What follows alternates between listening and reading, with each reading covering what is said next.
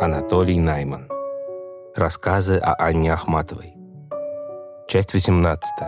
Дополнение. Из книги «Поэзия и неправда».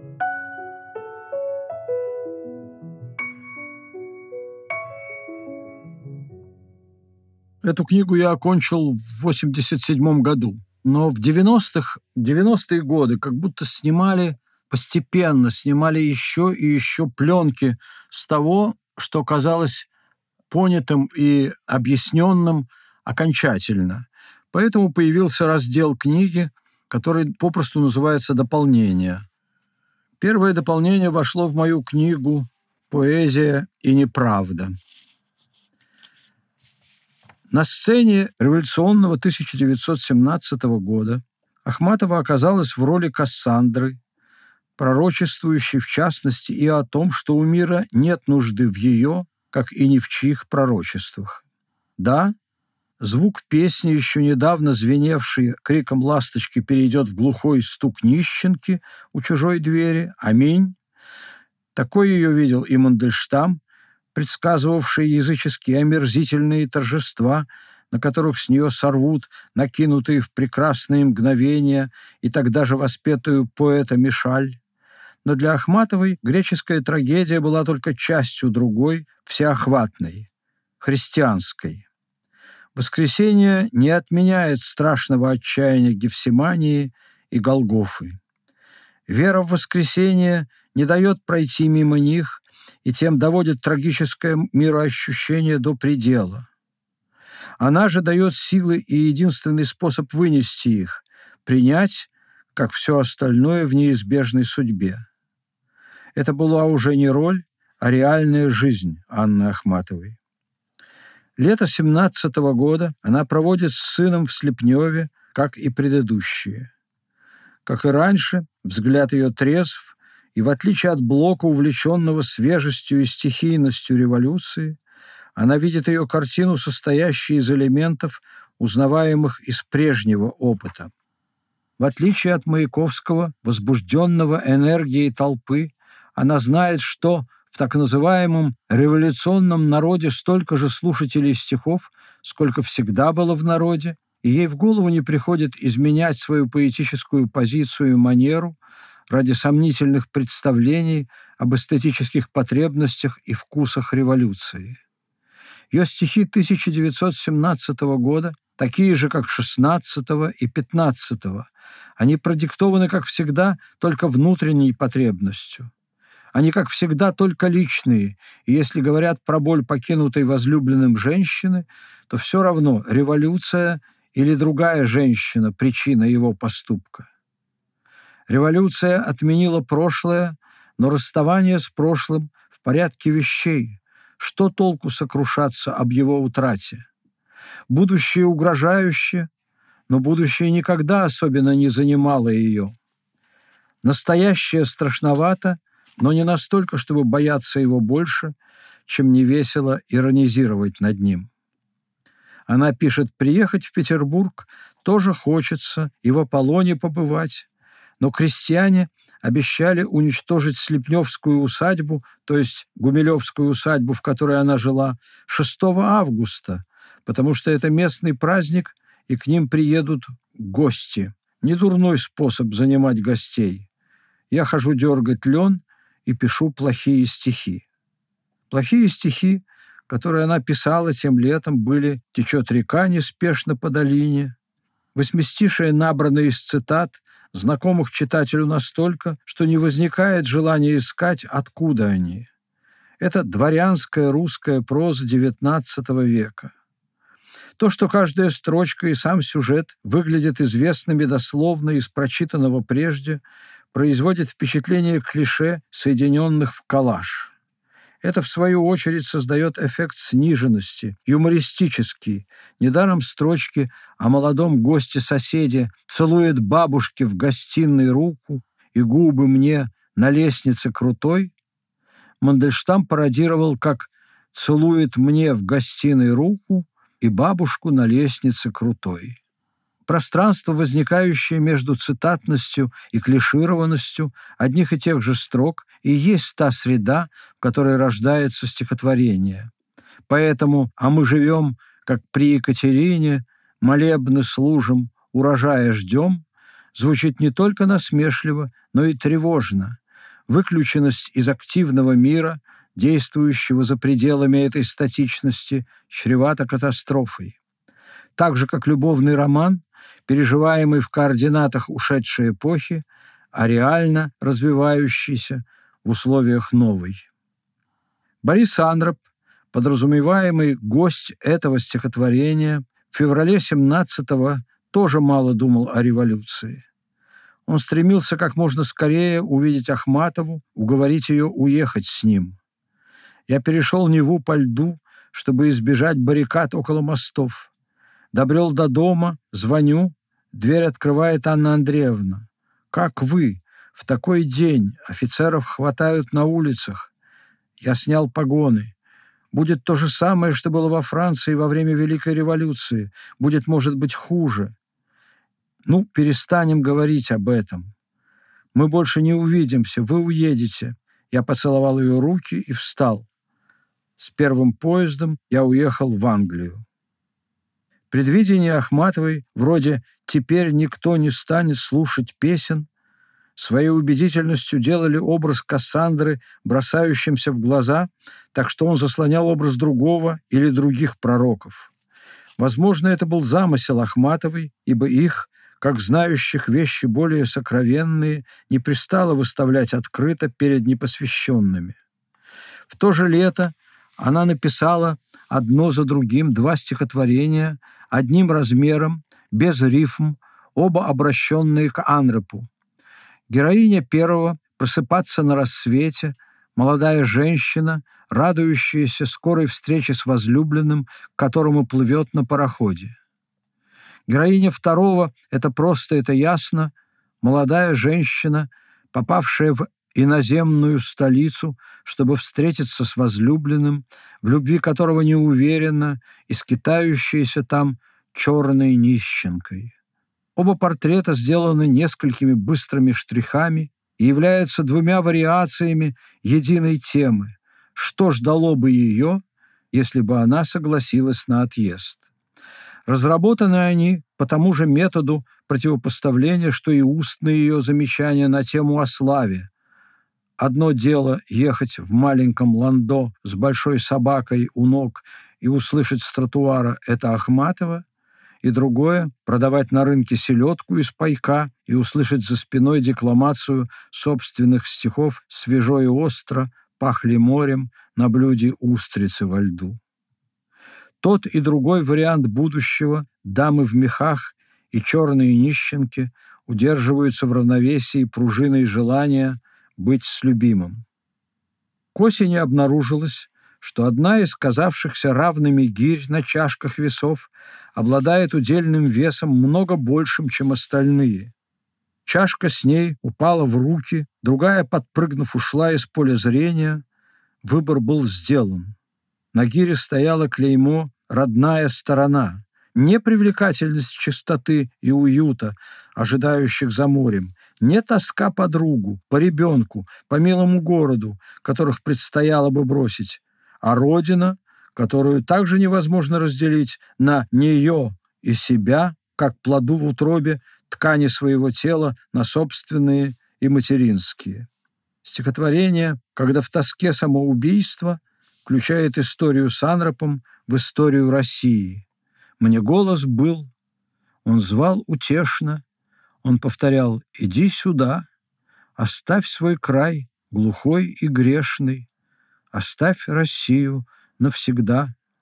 Революция, давшая толчок обеим историям и тем самым появлению стихотворения, впоследствии кромсала его, отсекала революционное, непоказенному начало и в таком виде десятилетиями выдаивала из него молочко патриотизма.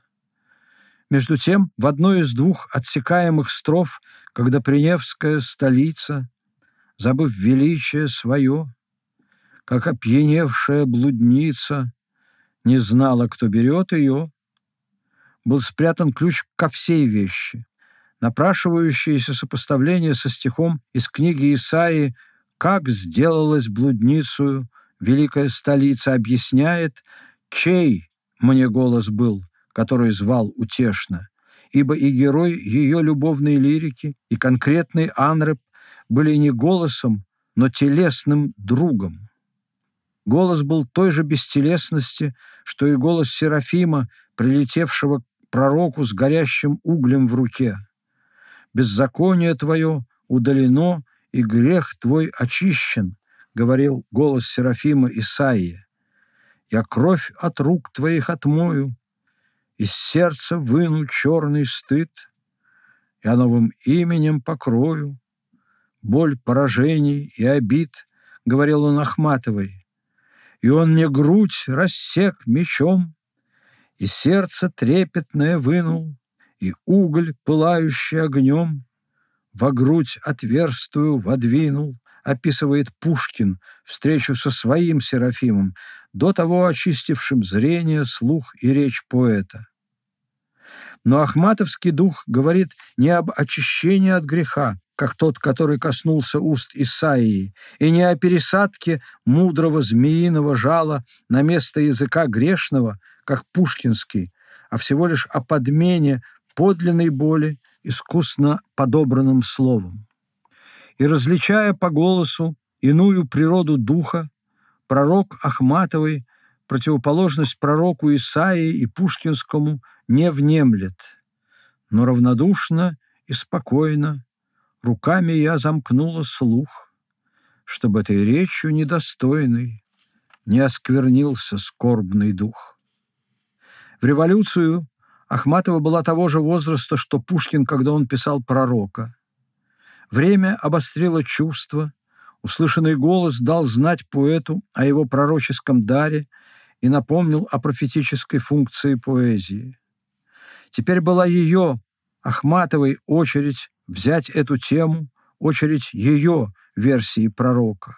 Голос был распознан как лживый, Истинное пророчество заключалось в том, что единственная правда — это боль, что правда эта грядет, как правда общая для всех, грядет на Россию. Это была безызъянная позиция Иова. Неужели доброе мы будем принимать от Бога, а злого не будем принимать? Стихотворения Ахматовой и Мандельштама этого времени, если их читать вперемешку, производят впечатление близкого знакомства друг с другом, выхода из общего источника, пар в контрдансе. Прозрачная ложится пелена на свежий дерн и незаметно тает, пишет Ахматова о весенних холодах шестнадцатого года. «Мне холодно, прозрачная весна, в зеленый пух Петрополь одевает, вторит ей Мандельштам. Оба начала как будто участвуют в соревновании, когда поэты продолжают стихи один другого с заданным метром и рифмами. И расходятся. Взгляд Ахматова еще тяжелеет от скорби. Жестокая студеная весна, налившиеся почки убивает. Мандельштамовский менее предсказуем, более подвижен и капризен, но как медуза, Невская волна мне отвращение легкое внушает. Тяжесть ахматовской скорби и ранней смерти так ужасен вид, что не могу на Божий мир глядеть я, чрезмерный, если речь идет только о поздних заморозках, а правда настоящей за убийственной весной, убийственной войной, истребляющей молодое поколение России. Мандельштаму не с руки говорить с торжественностью провидца, глядящего на величественную картину мира. Он согласен отвечать только за то, за что отвечает сам и целиком. Не поэт Мандельштам, творчеством отделенный от Осипа Емельевича, а Осип Емельевич Мандельштам, поэт. На фоне ахматовского траура он легкомыслен. Его вывод всего лишь «но никакие звезды не убьют», морской воды зеленый изумруд.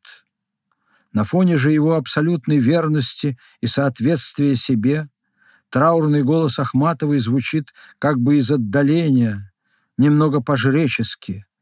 Анна Андреевна Горенко-Гумилева не забывает, что она поэт Анна Ахматова, и как поэта вводит себя в координатную систему царского священства и пророчества. Во мне печаль, которой царь Давид по-царски одарил тысячелетия. Вводит, а не выводит себя из нее. Об этом послушаем тебя в другое время, словно бы хочет ответить ей вслед за афининами, услышавшими от Павла о воскресении мертвых Мандельштам. И, подобно им, говорит то, что знает, наверное, и что доступно всем. В Петрополе прозрачном мы умрем, где властвует над нами Прозерпина. Не о возможности и долженствовании да будет, а о достоверности есть.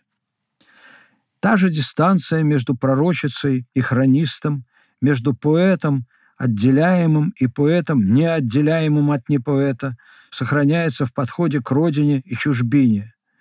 Чужого неба волшебство, которому, говоря торжественное «нет», Ахматова предпочитает мученический венец, притягательно для Мандельштама своей средиземноморской теплотой, но не больше, чем стужа, угощающая белым вином Волгаллы. Он вообще не выбирает между ними, как не выбирают летом зиму и зимой лето. Надо ждать, все придет в свое время. Он оценит выбор Ахматовой, но не присоединяясь, а скорее фиксируя с оттенком признательности. И все-таки упрямая подруга откажется попробовать его. И через год, прямо указывая на Ахматову, повторением ее знаменитой строчки про беличью распластанную шкурку, он подводит итог их отношениям этих лет. «Не нам гадать о греческом эребе, для женщин воск, что для мужчины медь. Нам только в битвах выпадает жребий, а им дано, гадая, умереть». Вера Ахматовой в Бога, для которого – и у которого нет времени, не включенного в вечность, и который вместе с тем привел ее в ее, ей отсчитываемое время, обеспечивала устойчивость в самых гибельных мертвых петлях эпохи. Я в этой церкви слушала канон Андрея Крицкого в день строгий и печальный, и с той поры великопостный звон, те семь недель до полночи пасхальной, сливался с беспорядочной стрельбой.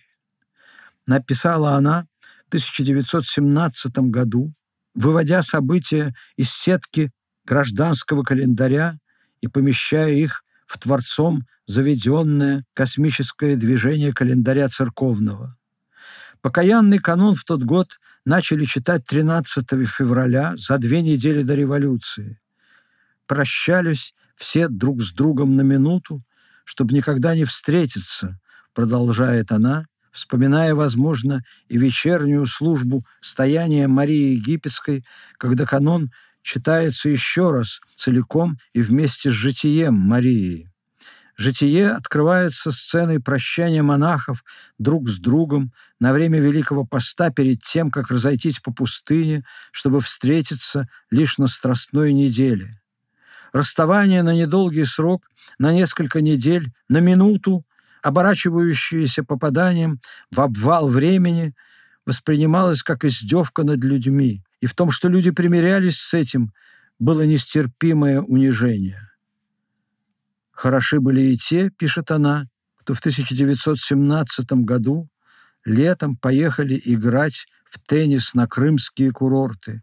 Они до сих пор не вернулись сильно затянувшийся гейм. Как страшны эти оборванные биографии. Через полвека она вспоминала гигантскую копилку у церкви, где я слушала канон Андрея Крицкого, на которой было написано «Где сокровище ваше, там и сердце ваше. Туда, где ни моль, ни ржа не истребляют, и где воры не подкопывают и не крадут, желала она складывать время своей жизни, сокровище, с которым не хотела расставаться. «Deus conservat omnia» видела она ежедневно на гербе дома, в котором жила. Бог сохраняет все, в том числе и время. Она не искала пути к Богу, не проходило этапов приятия или неприятия его установок и правил, согласия или несогласия на то, что он в церкви, что необходимо быть заодно со всеми, делить его с другими. Так молюсь за твоей литургией в храме, вплетая в общую иктинью свое частное прошение. У литургии, у ранних и поздних обеден, за которыми она молилась, есть конкретные даты, когда Приневская столица не знала, кто берет ее, мне голос был. Вполне вероятно, что это случилось 8 марта 1917 года в преполовение поста в день церковного чтения из пророка Исаии про град крепкий, град воюемый, не с того и же не возьмет его. В 1922 году избиение церкви проходило под вывеской изъятия церковных ценностей на нужды голодающих.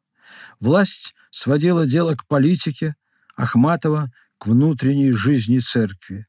Она начинает свое причитание чуть измененным стихом из псалма, одним из тех, которые принято надписывать над входом в храм над алтарем «Поклонитесь Господеве во дворе святем Его».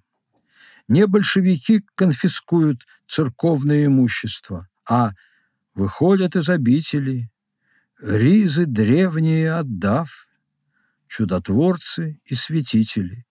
Поэт провидит зрелище, свидетелями которого стали через несколько лет москвичи, пришедшие проститься с храмом Христа Спасителя в ночь перед его взрывом, когда под утро, возникшим над дверьми столпе света, поднялись к небу фигуры святых, украшавших стены храма. Псалом кончается уверением, что «Господь крепость людям своим дает».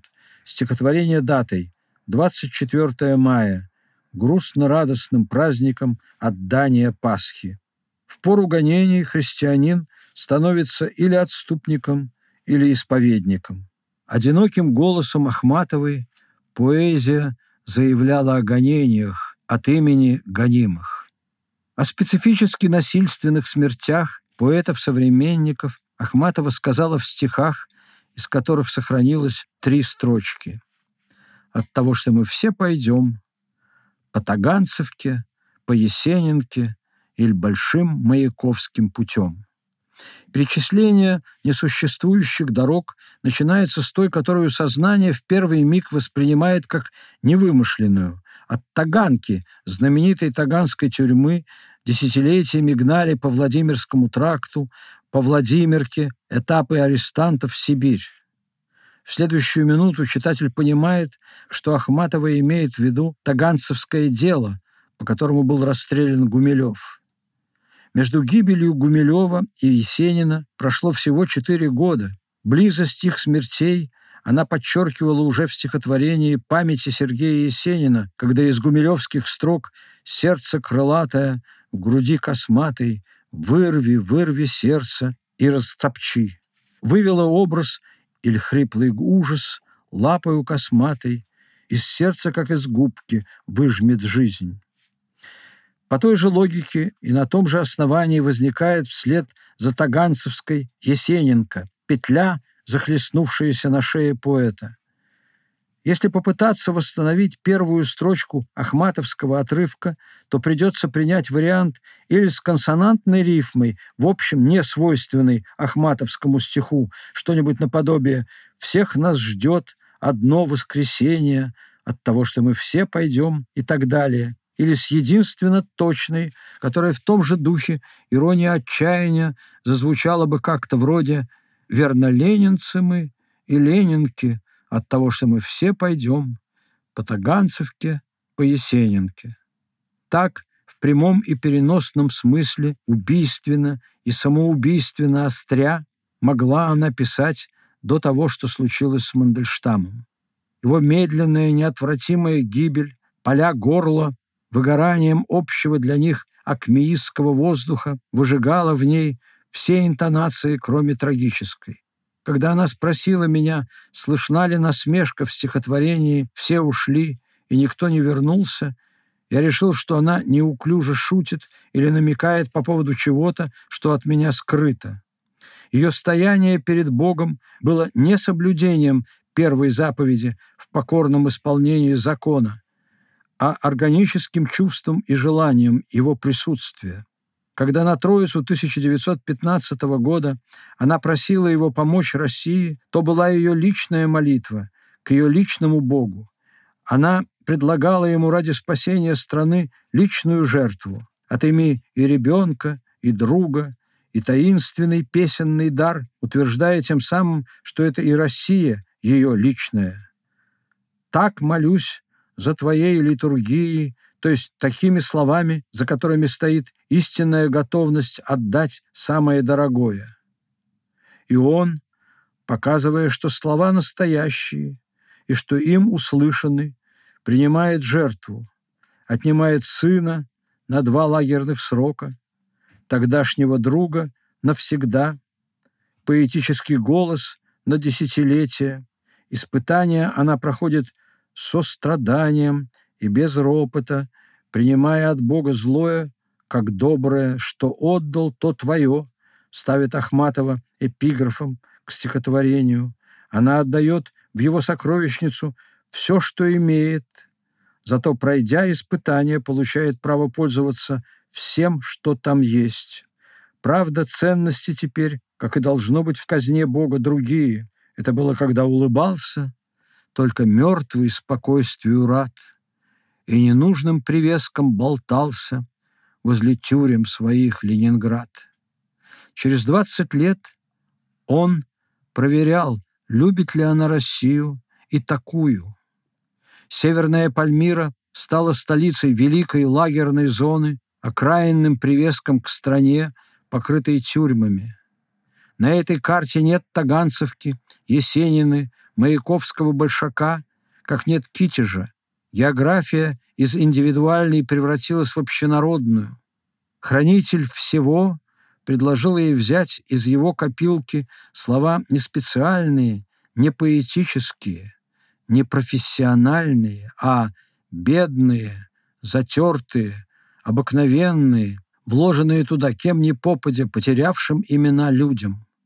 Слова всем понятные, потому случайной соседке по тюремной очереди, когда та прошептала «А это вы можете описать?» Она и ответила уверенно и свободно «Могу».